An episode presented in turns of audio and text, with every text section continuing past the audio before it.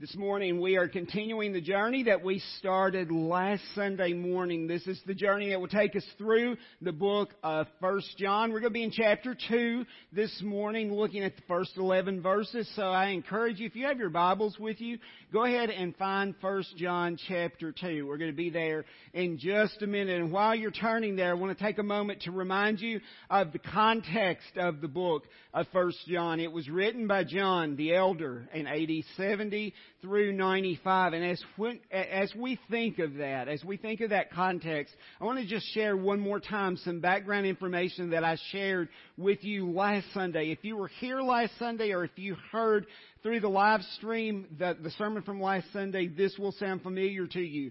John wrote this book while he was at Ephesus. Population of Ephesus was around 300,000 people. And when we think of 300,000 people, just to give you an example, or something for our minds to uh, relate with, that is approximately the size of Lexington, Kentucky today. So that where John wrote um, the book of First John. It was in a, a community that was about the same size as Lexington, Kentucky is today. Now, Ephesus was the capital city of the province of Asia, and it's located in the part of the world that we know as modern day Turkey. It was a leading trade center in the Roman Empire. It was a beautiful city. It was a sophisticated city. It was wealthy. And it was also a pagan city.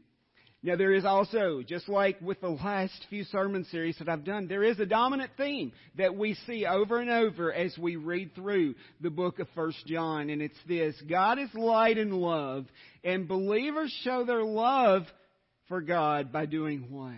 Loving one another. And that is so very important. So with all that in mind, I want to invite you to stand if you are physically able to this morning to honor the reading of God's Word. And I do want to remind you as we read this, this is indeed God's Word.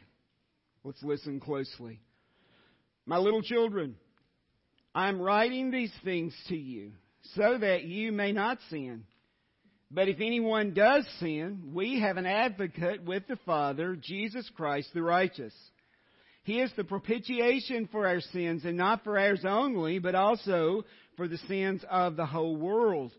And by this we know that we have come to know Him if we keep His commandments. Whoever says, I know Him, but does not keep His commandments is a liar, and the truth is not in him. But whoever keeps his word in him, truly the love of God is perfected. By this we may know that we are in him. Whoever says he abides in him ought to walk in the same way in which he walked. Beloved, I am writing you no new commandment, but an old commandment that you had from the beginning. The old commandment is the word that you've heard. At the same time, it is a new commandment that I'm writing to you, which is true in him and in you because the darkness is passing away and the true light is already shining. Whoever says he is in the light and hates his brother is still in darkness. Whoever loves his brother abides in the light, and in him there is no cause for stumbling. But whoever hates his brother is in the darkness and walks in the darkness and does not know where he's going because the darkness has blinded his eyes. Would you pray with me, please? Father, thank you so much just for the the opportunity that we have to open your word this morning and to read your word and to study it. Lord, we, we know that that is a privilege that many people in various parts of the world do not have this morning. I pray that we would never take that privilege lightly. And Father, now I pray, as always, that you will hide me behind your cross. Lord, I pray that I will preach you and you crucified. Lord, I pray that your anointing will be upon me this morning. Lord, I pray that I will preach in the power of the Holy Spirit. And I pray that I will point these people to you and to the cross. And Father, as I always pray, if there is one, even one this morning that is hearing my voice that does not know you as their Lord and Savior, may this be the day that, that we see salvation in this place. May we leave rejoicing. Jesus saves. Jesus saves. And Father, for the things that you will do in this place this morning. We will give you the praise, honor, and glory for it all. And it's in the name of Jesus that I pray. Amen. You may be seated. Now, the title of this morning's message is this Are we walking in the same way that Jesus walked? Are we walking in the same way that Jesus walked? Now, if you were here last week or if you heard the sermon last week, you know that I included verses 1 and 2 in last week's sermon. But I wanted to just start with those two verses today, just to give us a starting place. My little children, I am writing these things to you so that you may not sin. But if anyone does sin, we have an advocate with the Father, Jesus Christ the righteous. He is the propitiation for our sins and not for ours only, but also for the sins of the whole world. And you'll probably remember that I said last week, I am so thankful for the mercy and grace of Jesus Christ. I am so thankful for that. God's mercy and grace, it is so very real today. And I am thankful that I have experienced that. And I hope that you would say the same thing about your life. But I want to repeat one thing that I said last week the love, mercy, and grace of Jesus Christ, it is not by any means a license for us to sin.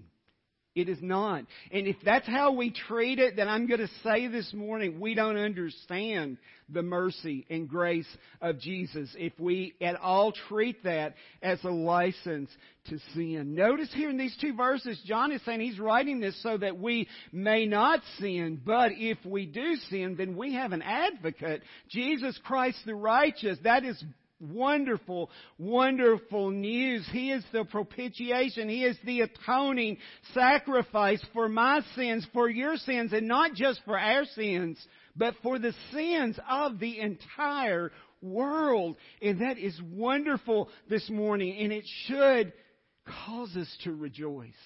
That should cause us to rejoice, but I, I don't want us to be confused this morning. By no means does this mean that everyone will be saved. And let me tell you why it doesn't mean that. There are people who will intentionally make the choice that they are not going to accept God's free gift of salvation. Those people will not be saved. They will not be saved. But God's Word makes it clear that those who hear the gospel and respond, they will be saved. I want to take you just a moment to Romans chapter 10. We're going to begin with verse 9. God's word tells us there, because if you confess with your mouth that Jesus is the Lord and believe in your heart that God raised him from the dead, you will be saved. Not you might be, you will be saved. And that is wonderful news this morning. Now I know many of you, you've heard me say so many times, especially during invitations. I go over the ABCs of salvation. This is why I do it. The B and C is on the screen right now. They are both crucial parts of the salvation process. Verse 10, for with the heart one believes and is justified, and with the mouth one confesses and is saved. For the scripture says, everyone who believes in him will not be put to shame, for there's no distinction between Jew and Greek. For the same Lord is Lord of all, bestowing his riches on all who call on him. For everyone who calls on the name of the Lord will be saved. And the church said, Amen. That is wonderful news this morning. Again, not everyone will be saved, but those who hear the gospel and call on Him through the ABCs of Christianity, they will be saved. And that is wonderful news. Now, in the remainder of our text this morning, we are going to see some things that God's Word says that followers of God must do. And as we begin to take a step into the Scripture this morning, I want you to realize these things are not optional. It's not things that are suggestions that we do, but instead it's, it's things that followers of God must do. And the first thing that we're going to see this morning in verses 3 through 6 is that true followers of God, guess what? They must actually obey God. True followers of God must obey God. Now, when you hear that this morning, it almost sounds like a given, doesn't it? Well, of course, true followers of God must obey God. I mean, it just seems like it's a given that that is exactly what should happen. But I want to just ask a question this morning. Doesn't that sound familiar as we look through society today? There's a lot of people that claim to be followers of Jesus Christ. They're not obeying God. They're not keeping His commandments. And, and perhaps you're thinking, you know, I don't know that I know of anybody like that. Then perhaps we need to open our eyes. There's a lot of people that I talk to, many of them on the phone. And I'll ask them, Do you have a relationship with Jesus Christ? And the answer will be, Yes, I do. Yes, I do. But then they'll go on to tell me about some obvious and intentional sin that's in their life that they're not willing to do one thing about. That person is not obeying the commandments of God. They are not obeying God. It's around us all the time today. This letter was written in Ephesus, but it could have just as easily be written today about the United States of America. It could be. True followers of God must obey God. Now remember, John is writing this to combat some false teaching that is going on. And guess what had happened? As a result of that false teaching, some people had started to believe the false teaching. And can I tell you, that's always what happens? That is always what happens when false teaching is present. There will be some people that will believe it.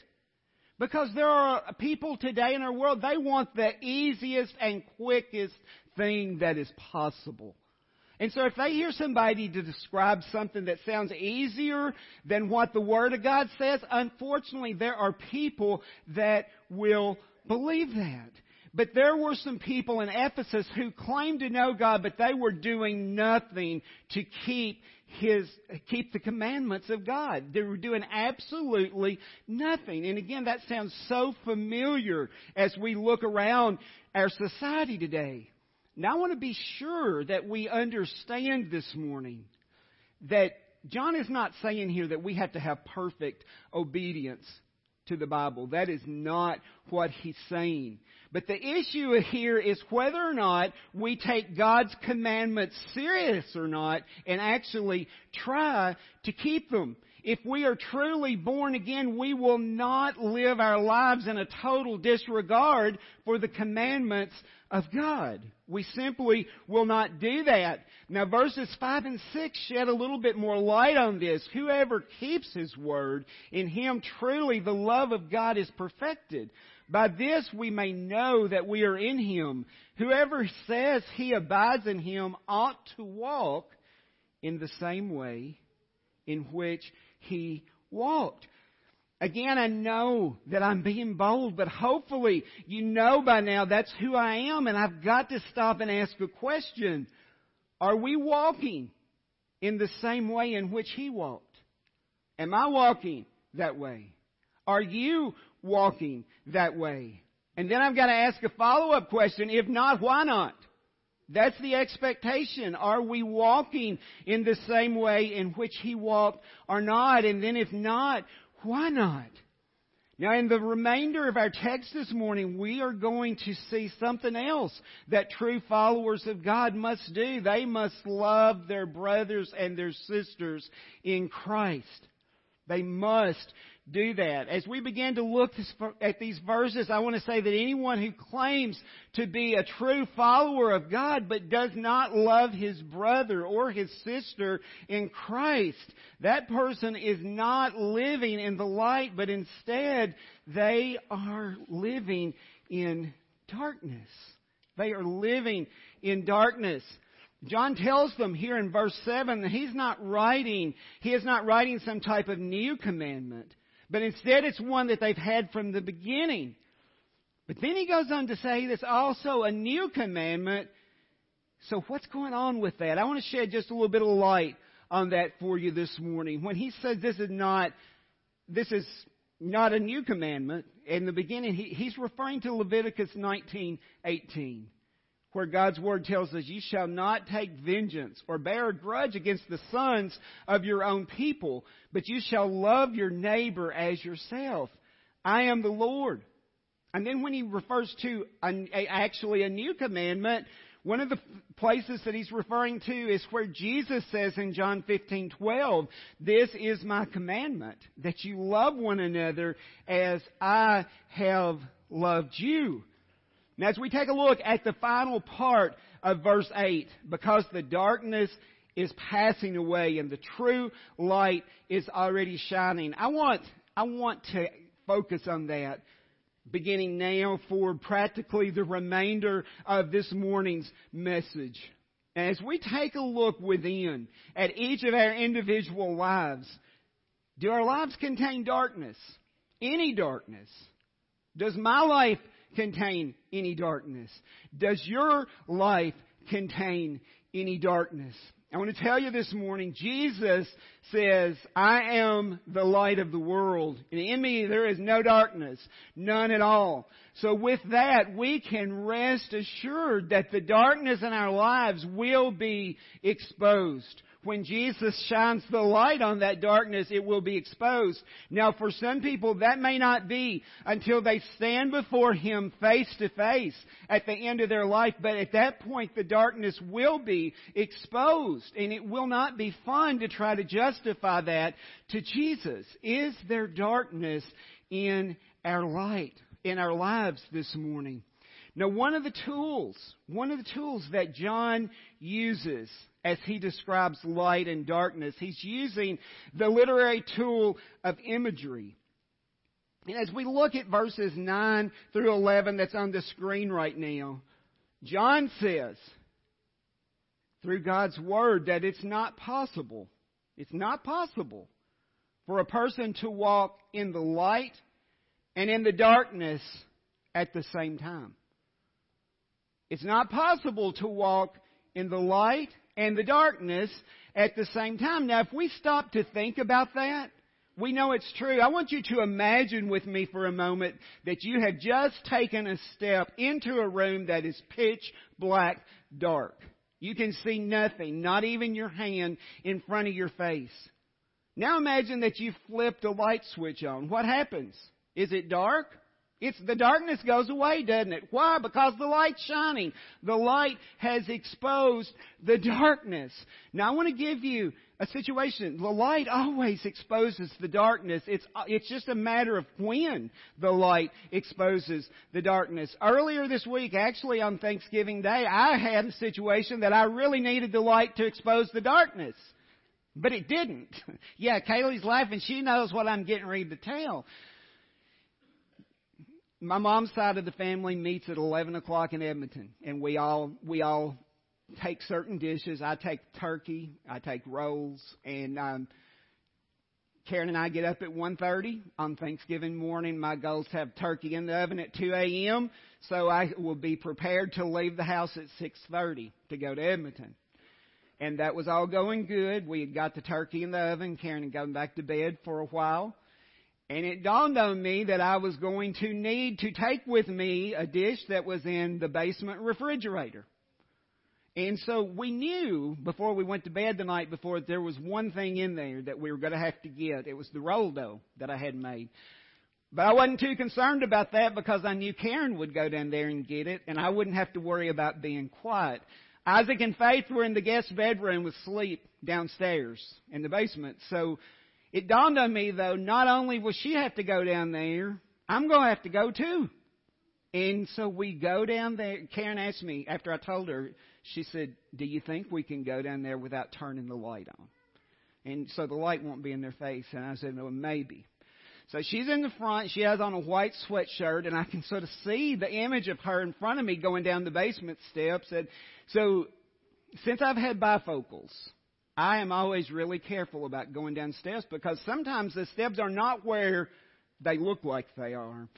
And so I was doing good till I got to the bottom step. I was holding on and I thought, am I actually at the bottom step or not? Because, you know, I didn't want to take another step off another step if I wasn't actually at the bottom. And so I was focusing on that. I was had my foot out trying to feel what was in front of me. And I was truly at the bottom step, so I turned left to go to where the door is to go in the unfinished part of the basement. And at that point Karen had disappeared. She was already she was already in the unfinished part of the basement. It was dark in there. It was dark. I thought I knew where I was. Now I want you to to focus a minute. I thought I knew exactly where I was. But I, as it turned out, I didn't. I was roaming around in that darkness of that dark basement. And I was not where I thought I was. And trying to be quiet, the next thing I knew, I ran into this guitar that is in the corner, and I somehow managed to hit every string on it. And it was like, bring! And then the next thing was my face was plastered in the cement wall of that basement, trying to be quiet. You see, I was comfortable walking through that darkness. I thought I knew exactly where I was.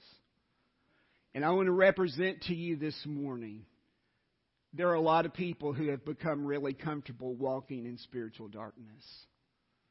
They think they know exactly what the situation is, and the vast majority of them don't even realize they're walking in darkness. And that's a serious, serious thing.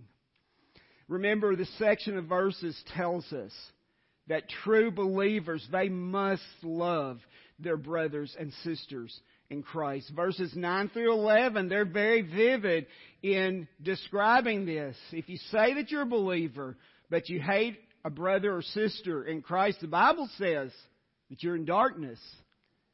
If you truly love your brothers and sisters in Christ, then you are in the light and there's no cause for stumbling. Just like I was going through that dark basement on Thursday morning, I stumbled. It was dark. And if you are going through your spiritual life in darkness, you are going to stumble. You will stumble. The only question is, it's a matter of when it will happen. If you hate your brother and sister in Christ, you're walking in the darkness, and the scripture says you don't know where you're going. And the reason is the darkness has blinded your eyes. The darkness has blinded your eyes. And again, sadly, most people who are walking in darkness, they don't even realize they're there because they've become so comfortable with it.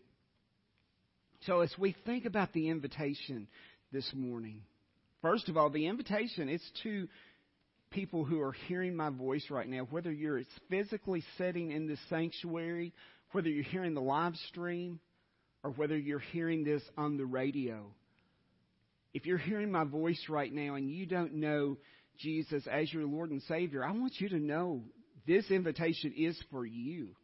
Whenever you hear it, I want you to know that everyone who calls on the name of the Lord will be saved. Everyone who calls on the name of the Lord will be saved. Have you come to the point in your life where you realize that you were a sinner? Where you were willing to admit that you were a sinner? Do you believe that Jesus is God's Son? That everything the Bible says about Jesus is true? That He loved us so much that He died on that old rugged cross. That He physically died. He was removed from the cross. He was placed in a tomb. He was physically dead, but He rose three days later, and that is why we celebrate Easter. You must believe all of that. In addition to that, God's Word tells us He's coming back again. He is coming back again. Now, I don't know when that is that He's coming back, but here's what I do know. Each day that we stay on this earth, we're one day closer to it than we were yesterday. One day closer than we were yesterday. It might be today. I don't know that, but are you ready? If your life should end today. If the answer to that is no, you can be ready today. You can take care of that today. I would love to introduce you to this man named Jesus Christ. There are others here this morning that would love to pray with you, that would love to introduce you to this man that we follow named Jesus Christ, our Savior of the world. The second part of the invitation this morning is maybe you're here this morning and you realize I'm walking in spiritual darkness. If you've realized that, that can end today too. Lay that at the feet of Jesus and commit to following Him. Jesus, the light of the world. The third part of the invitation this morning is maybe you're carrying a burden this morning. Can I tell you, there is no better place to lay that burden than at the feet of Jesus. He's sufficient. No matter what that burden is, He is sufficient to take care of that burden. Will you lay that at His feet? Perhaps you have another need this morning. Whatever the need is, I pray that you will come. Jesus is sufficient. Would you pray with me this morning, please? Father, I give you praise that that you are the light of the world, that Jesus is the light of the world, and that in him there is no darkness at all. What a wonderful, what a wonderful truth that that is. Father, I pray right now for people who are hearing my voice that might not know you as their Lord and Savior. Father, may this be the day that your conviction will fall upon hearts and lives. Lord, I pray that we will see salvation in this place today. I pray that we will see you move mightily this morning. I pray that we will see you lift burdens from people's lives. Lord, I pray that we will see reconciliation occur. Lord, I pray that just as your word tells us that they, the world will know that we are Christians by the love that we have for each other. Lord, I pray that when the outside world looks at us, they will see that we are a group of believers in Jesus Christ that truly do love each other. Lord, I pray that we will see you move mightily in this place today, and I pray that you will always receive the praise, honor, and glory for it all. And it's in the name of Jesus that I pray. Amen.